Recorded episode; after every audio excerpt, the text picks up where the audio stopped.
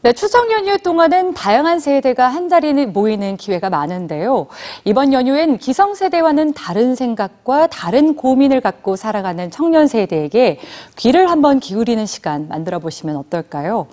요즘 젊은 세대를 일컫는 밀레니얼 세대, 그들이 처해 있는 각박한 현실과 고민을 오늘 뉴스지에서 만나보시죠.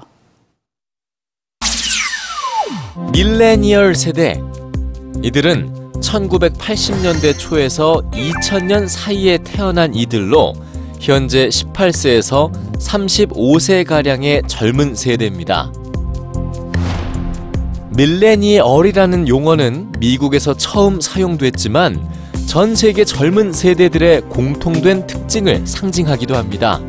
자유로운 디지털 기기 사용과 과감한 자기 표현, 개인주의와 소비가 그것이죠. 하지만 최근 들어 전 세계 밀레니얼 세대들의 또 다른 공통점이 부각되고 있습니다. 바로 가난입니다. 미국 퓨 리서치 센터의 통계 분석에 따르면 밀레니얼 세대들은 윗 세대보다 훨씬 가난했습니다. 1982년에 35세는 41%가 자기 집을 가졌지만 2016년에 35세는 35%만이 집을 소유했죠. 최근 연구에 따르면 밀레니얼 세대가 겪는 경제난의 중심엔 학자금 대출이 있었습니다. 응답자의 85%는 학자금 대출금을 갚느라 저축할 여력이 없다고 했고 4분의 3 이상은 주택 소유를 포기해야 했죠. 생애 첫 주택 구매 시기도 전 세대보다 7년이나 늦었습니다. 영국의 밀레니얼 세대도 마찬가지였는데요.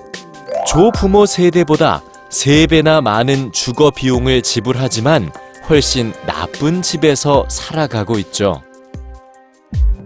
답이 없는 미래를 살아가고 있는 밀레니얼 세대. 하지만 이들의 고민은 자기 자신에만 머물러 있지 않았는데요. 우리나라를 포함한 전 세계 186개 국가의 밀레니얼 세대를 대상으로 그들의 가치관을 물었던 세계 경제 포럼의 한 보고서. 밀레니얼 세대의 고민 1순위는 자신의 가난과 소득의 불평등이 아니라 기후 변화와 전쟁이었습니다.